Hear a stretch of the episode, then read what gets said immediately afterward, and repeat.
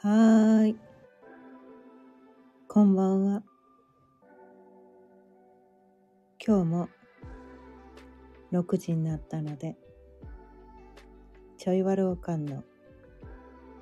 夕飲みほろよいトーク、やっていきたいと思います。今日のお題は、自分の心に種をまこうというお題でお伝えしていきたいと思います。改めてこんばんは、かゆねです。普段は星読みセッションとか星読み動画講座を販売していたり不定期でオンラインの昼スナックをねやっていたりします。でまず最初に今日のマヤ暦ですね。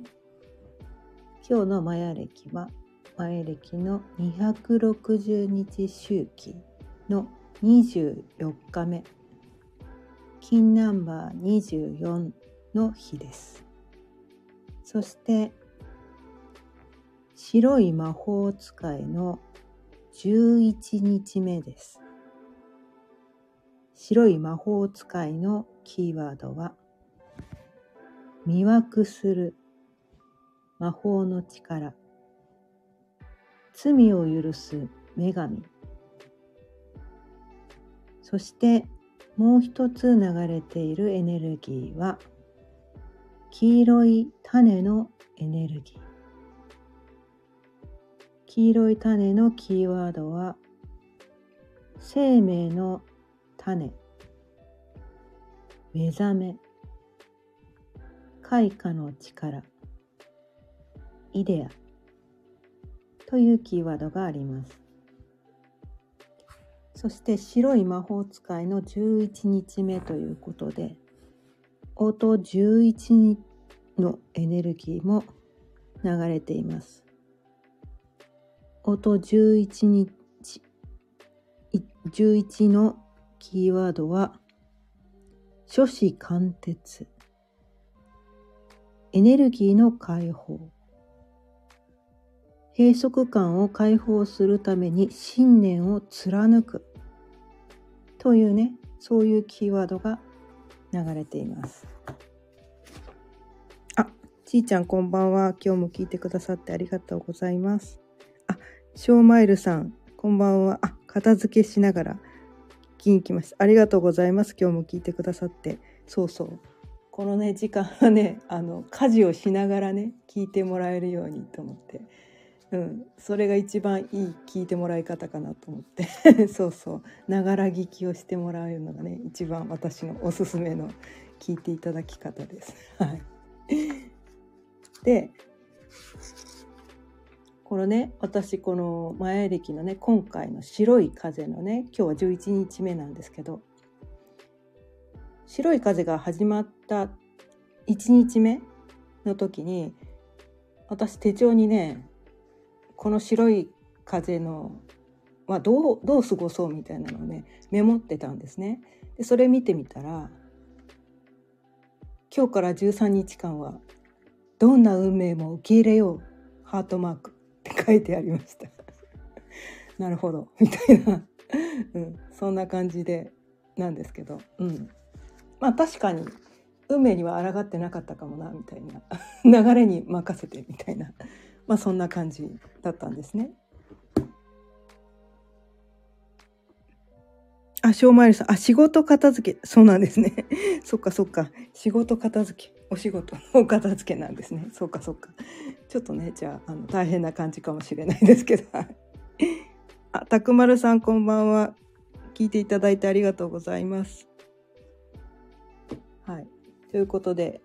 それと同時にね私、えーと、この間の魚座新月の前日からマヤ暦マヤ暦じゃない、えーと、カバラ生命の木のね月のリズムで行うワーク22日間のワークということでこの、えータロットカードタロットカードのねダイアルカナっていうねこう22枚なんですよねダイヤルからっていうのが。でその1日ずつそのカードの意味のテーマをやっていくみたいなそんな感じでまあ1ヶ月を過ごすっていうのワークをねちょっと新たにやりだしたのもあってそれはね毎日お伝えしてたりするんですけどで今日の今日はね8日目でこうタロットカードって0から始まるからまあ7番のカード戦車のカードの日だったんですね今日はね。でこの日はなんか成果を出るとか成果を出す日みたいな感じのテーマだったんですけどなんだろう現実的なことをやってきて成果を、まあ、出す日だったらしいんですけどこうなんだろう具体的ななんかその大きな成果があったかと言われるとあったわけじゃないんだけどこのね本本にそういう本があるんですね「生命の木月のリズムで行うワーク22日間」っていうね。なんかそういうワークを本を読みながらやってるんですがそれにはねこう必死に頑張るのではなく自分を超えあ自分を超えたものに意識を合わせながら進むって書いてあるからあ確かに私はそのね前歴の音一の時にももう起きた出来事全て受け入れるって そうやってやってやってきたからこう必死でこうなんだろう。ゴリゴリにこううん本当はやりたくないんだけどなんか結果出さなきゃいけないからゴリゴリに動こうとかそういうことは今回やってないわ確かに。みたいな。もうなんだその時にこう思いつい思いついたっていうかなんかあこれやりたいって言ってこう下から湧き上がってきたことを素直にやって今日はなんかもうどうどう考えてもなんか今日はなんかやる気が出ないって時はそのままこう おとなしくその日の流れに身を委ねてみたいな。そんな感じでやってきたら今日はねちょっとなんかこう私星読みをやるんですけどそうね。星読みってまあ西洋占星術。ってやつなんですよね。まあ知ってる人は知ってると思うんですが知らない人のために言うと、まあ、西洋占星術っていうのなんですけど、えーと、それは、えー、自分が生まれた瞬間生まれた瞬間に生まれた場所から見た宇宙がね地球が中心ね地球上の自分から見た宇宙のその天体の配置図太陽系のね太陽と水金地下木土天海明ってね。あと月。の10天体がどう生まれた瞬間どこにあったかっていうので自分のこう性格とかが生き方とか運命とかが決まる決ま運命は違うかな。宿命みたいな感じかな。宿命とか使命みたいなのが決まるみたいななんかそういう考え方があるんですけど、まあ、それをね、まあ、数年前に学んでそのセッションを今してたりはするんですがそれとはまた別個で同じ星読みは星読みなんだけど太陽が中心で太陽からこう太陽系の惑星を見たヘリオセントリック先生術っていうのもあるんですね。で地球中心のやつが世間一般でねすごいこう何百年も昔からこう連綿と続いてきてるいわゆる先生術っていうのは地球が中心なんですよね。昔はあのまあ天動説がねこう採用されてた頃の時代の先生術。だから地球が中心なんですよ。天が動いてると。だから地球が自分がね地球上で生まれた自分が中心でそのその地点から見た天体の配置図っていうのをもとに地球上でどう生きていけばいいかっていうのをねまあ、読み解く先生術なんですけどそうではなくそのねヘリオセントリック先生術っていうのは太陽が中心だから微妙にこの星のね配置がね結構変わるわけなんですね見方が全然違う見てる場所が違うから地球から太陽系を見てるのか太陽から太陽系を見てるのかによって全然違うんですよ。で地球って太陽系の中心じゃないんですよね実は。まあ知ってると思うんですけど皆さんね。地球は太陽系の中心じゃないのに、まあ、そこが中心に仮にされてる先生術と本当の太陽が中心だから太陽系なんであって太陽が中心の先生術っていうのは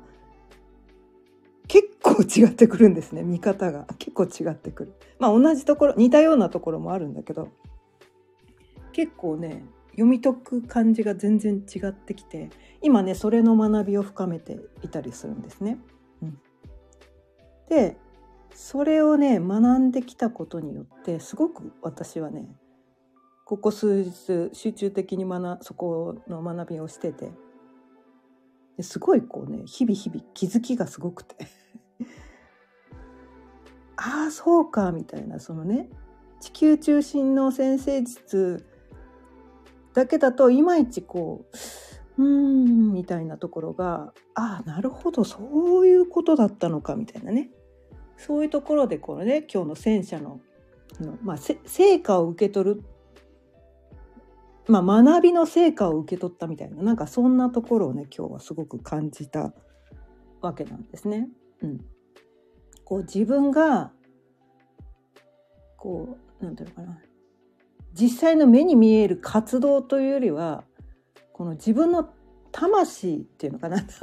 スピリチュアル的なね表現になってきたけど。自分の魂が喜ぶっていうかな何ていうのかな。本当の本当の本当にそれをやるために生まれてきたんだなっていうのが分かるのは多分ヘリオセントリック先生術なのかなみたいな。で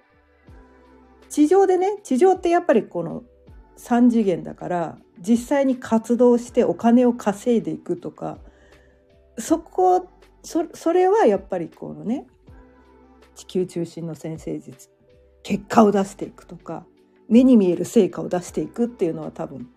地球が中心の先生術をやっていくと多分そうなのかもしれないけどでもそれだけをやってるとどこかこう何て言うかな枯渇していくっていうのかな。魂が本当はそうじゃないみたいな。本当はそこじゃないみたいな。本当はそこじゃないんだよみたいな。自分のなんかこうねうまく何のこうなんていうのかな。問題もなく生活はできているかもしれない。ね。特にこう大きな病気をしてるわけでもなく誰かと争ってるわけでもなく仕事もとりあえずあるし普通に生きていけてるけけど「てんてんてん」みたいな。そういうふうになってしまうこともあるかもしれない。そうならない人もね全員がそうなるって言ってるわけじゃないんだけど。なんかそこがねいまいちこう腑に落ちない人も中にはいるのかなみたいな。で私ちょっとねそこがいまいち腑に落ちなくてでね地球中心のその星読みをややってるんだけどやってはいるんだけどやってはいるんだけどなんかそのねこうどっちかっていうとこうキーワードみたいなのがいっぱい決まっててそこにとらわれてる人がすごく多いなと思ってて。でそのキーワード通りに生きいられてない自分がダメなんじゃないかみたいなその先生術とかね星読みをすることによって逆に苦しくなっちゃってる人も中にいたりとかしてこれはいかんみたいなこれはいかんみたいな感じで。でなんかねそのねヘリオセントリックっていうのをね学んでたりするともう全然視点が違う。だからやっぱり地球上から宇宙を見てるのと太陽の視点から宇宙を見てるのは全然視点が違うんだなみたいな。というところに気づいて。なんかねこれを私はねこっちの方がどっちかっていうとやりたいみたいな。また私のね星読みがまた特殊で地球中心のこの先生術でセッションやってたりするんだけどどっちかっていうと何ていうのかな 相手となんか話をすることで相手の中にある答えをこう見つけていくみたいななんかそういう感じのセッションをしてたりするんですけどヘリオセントリックはどっちかっていうとそっち寄りの感じなんですよ。だその人が本当の本当の本当は何を望んでるのっていうのを見つけていくってそれは西洋先生術のねその地球中心の底にはなかなか そこから読み解くの難しかったりする。うん、その人の心の中にしかなかったりする。うん、からやっぱり会話の中でそれをね見つけていかなきゃいけないっていうんだけどその太陽中心のところをで読んでいくとまた違った視点から見ることによってそれまで見れなかったこの魂のテーマみたいなのところに気づいていけるみたいな。でままだまだねこれねメジャーじゃないんですよ。星読みっていうと多分そのね地球中心のっていうのがね何百年何百年以上か何千年か多分続いてきてるんですよね先生術っていうのはね昔から長いこと続いてきててこのヘリオセントリック先生術っていうのはすごく新しくて全然まだまだメジャーじゃなくて何それっていう人が多分多いと思うんだけど。でもなんかこう今ねこう地球のエネルギーが上昇してきててみんなのこう意識もね高くなってきてこう上昇してきてる。みんなが今までこのね目に見えないものなんか信じられない、ね、目に見える形のあるものしか信じられないって言ってた時代からちょっとずつ変わってきててやっぱりこのエネルギーって目に見えないけど確かにあるじゃないですか。ね。電波とかって スマホとか使ってていや目に見えないからスマホが使えるわけじゃそんなわけないじゃないかって言ってる人多分いないと思うんですけど。電波があるって目に見えてないけど電波があって電波が飛んでてスマホが使えてるんだってみんな理解してるってことは目に見えないものも多分信じてる人が増えてきたのかなって 私はそう認識してるんですけど。なのでなんかそういうね目に見えないものネットワークとかねなんかそこを分かる。その人が発してるエネルギーを受け取ってそこでこうお互いこうねなんかこうコミュニケーションを。実際の言葉よりもエネルギーの方が多く語ってたりすることがあるみたいな。なんかそんなところを私は感じてたりして。もうその人が発してるエネルギーで結構うわーこの人こういう人だみたいなのがエネルギーで結構見れちゃったりするからヘリオセントリックって割とそそういう読み方をするんですよ。でで地球地球中心の方はどっちかっていうとホロスコープってそこに書いてあるものを読み解くっていう感じでやっぱり目に見えているものを見るみたいな感じなんだけど私は目に見え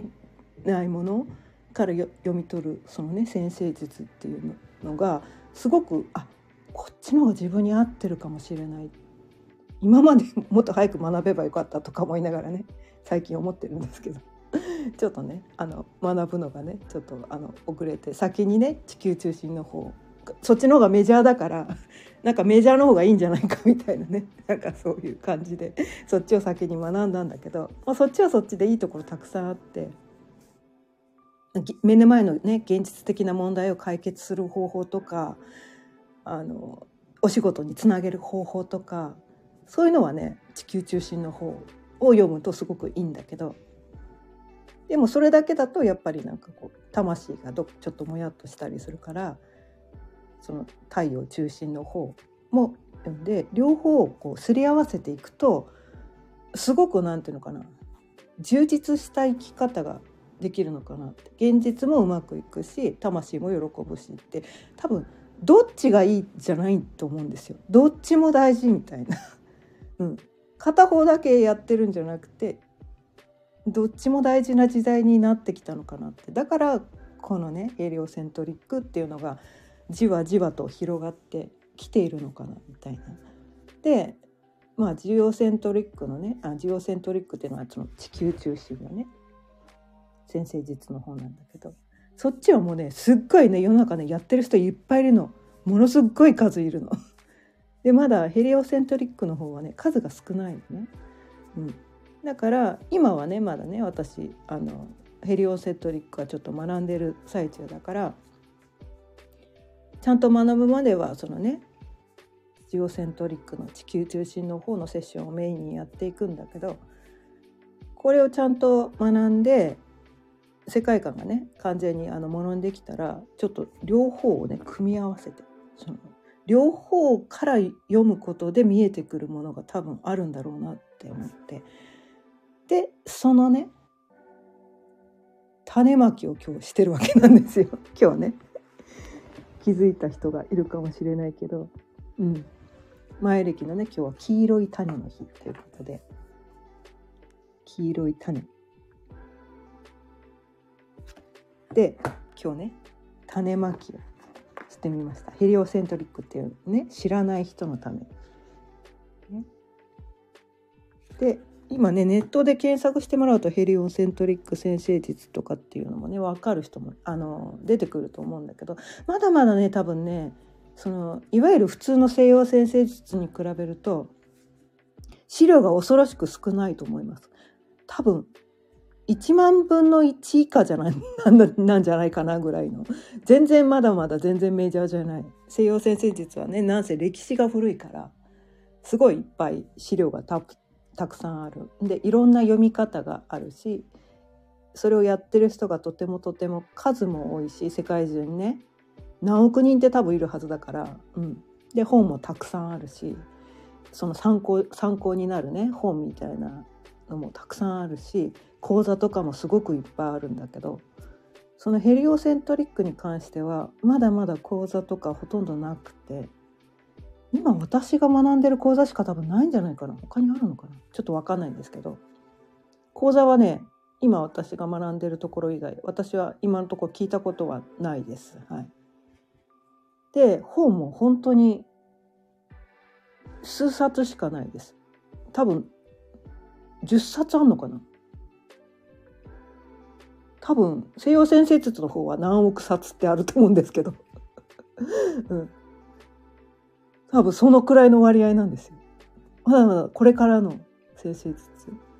なんだけどそっちもすごく大事なのかなって。その西洋いわゆるね今までの先生術でこう見てあげられなかった自分の中のその魂の願いみたいな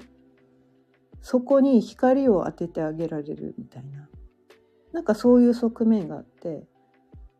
現実的なことを深く読むのはね太陽あの地球中心の方の方がすごく深いところまで読み取れるんだけどそのヘリオセントリックは結構なんかちょっとねあの抽象度が高いっていうのかな。やっぱり視点が高いんですよね。やっぱ太陽だから。地上でね地上で見てるやっぱり視点が低い目の前の現実みたいなとこなんだけど。太陽から見てるとこってすごくこう視点が高い視座が高いっていうのかな。だからすごく抽象的な表現になってきてそれを聞いたからって言って えじゃあ私何すればいいのって。その現実的に何すればいいの？っていうのがちょっとよくわかんないかもしれない。そっちだけやっててもね多分。ななんか分かった気がする。確かにそういうこと私やりたいんだけどで私何すればいいの？っていうのが分かんなくなっちゃうみたいな。だからそのね地球中心の方と太陽中心の方と両方見ることによってそのね太陽の意図を把握して自分はこの地上でどうやって生きていくのかみたいなね。なんかそういう感じでちょっとこうそのうちやれたらいいなみたいな感じでね。ちょっと今こうワクワクしながら学んでいるわけなんですけれども。うん。なんかね初めてこのね星読みとか先生術の話聞いた人は何言ってるのか分かんなくてちんぷんかんぷんかもしれないんですけど。うん。そう。なんかねそういう感じでそう西洋先生術って言ってもいろんな先生術があるんだよって。ね。その地球中心の先生術にしたってそのね個人のね個人のこの個性とかこの使命とかこのこあの生き方みたいなものが読み読み解く方法となんか社会の動きをね読み解くみたいな。なんかそういう読み方をしてたりとかしてまあね毎日毎日ねこの星って動いてるから今現在のね天体の配置図を見て今の世の中の流れはこういう流れが来てるよみたいなね。なんかそういう風にして今日のエネルギーみたいな感じで読み解くのをメインにしている人もいるし個人だけをメインにしてる人もいるし個人とそのね今これからのこの宇宙の流れを合わせてその人が今後どうやっていったらいいのかっていう未来読みっていうんですけどね。それこそ占いですよね。未来読みなので。で私はこの未来読みは一切しないんですね。うん、だってなんていうのかな。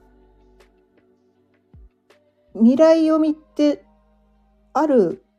人のフィルターを通してその人がそう思っただけっていうことを伝えるわけだからでそれを伝えられた人ってそこにとらわれてしまってなんか自由な未来を思い描けなくなっちゃったらって私はそういうふうに思う人なんですね。まあどうしていいか本当に分かんないから誰か私の未来教えてっていう人がいてそのニーズに応えてあげるっていう優しい気持ちでね良かれと思ってやってる人がほとんどなんだと思うんだけど私は自分の未来は自分で切り開いていってほしいって 思う人なので私があなたの未来を決めたくはない。と私がそのねお客さんの未来をにねなんか余計な一言言ったばっかりにその一言にとらわれてしまってそう生きなきゃいけないみたいな感じになっちゃったらその人の未来の可能性が狭まると思ってねそれってどうなんみたいなそれってどうなんってめっちゃ私思うんでそこに対しては未来読み私はしないっていうのね貫いてるんですけど今まで一度もやってないです。これからもやるつもりはないです。なのでねこれから先どうなるか知りたいっていう人は私のところに来てもらってもご期待には添えません。ただ生まれ持ったその人の個性とかこういう個性があるからこういう個性を生かしたらいいんじゃないのみたいなそういうことはね言えるんだけどいや可能性をねあの個性と個性を組み合わせてあなたにはこういう才能がありますよっていうのは言えるけど数年後にこうなりますっていうのは絶対に言わないみたいなだってそんなの分かんねえじゃんみたいなね解釈なんて5万とあるんだからその人が自分でね、うん、切り開いていけばいいじゃんみたいなねなんかそんな風に思います。ということで今日はねいろんな種まきをしてみました。ショーマイルさんあ確かにそうそうそうなんです。だからねあのね未来未来予知みたいなって私ほんと嫌いなんですよ。だから未来自分で自分がね未来のビジョンを思い描くのは全然ありだと思うんですね。自分が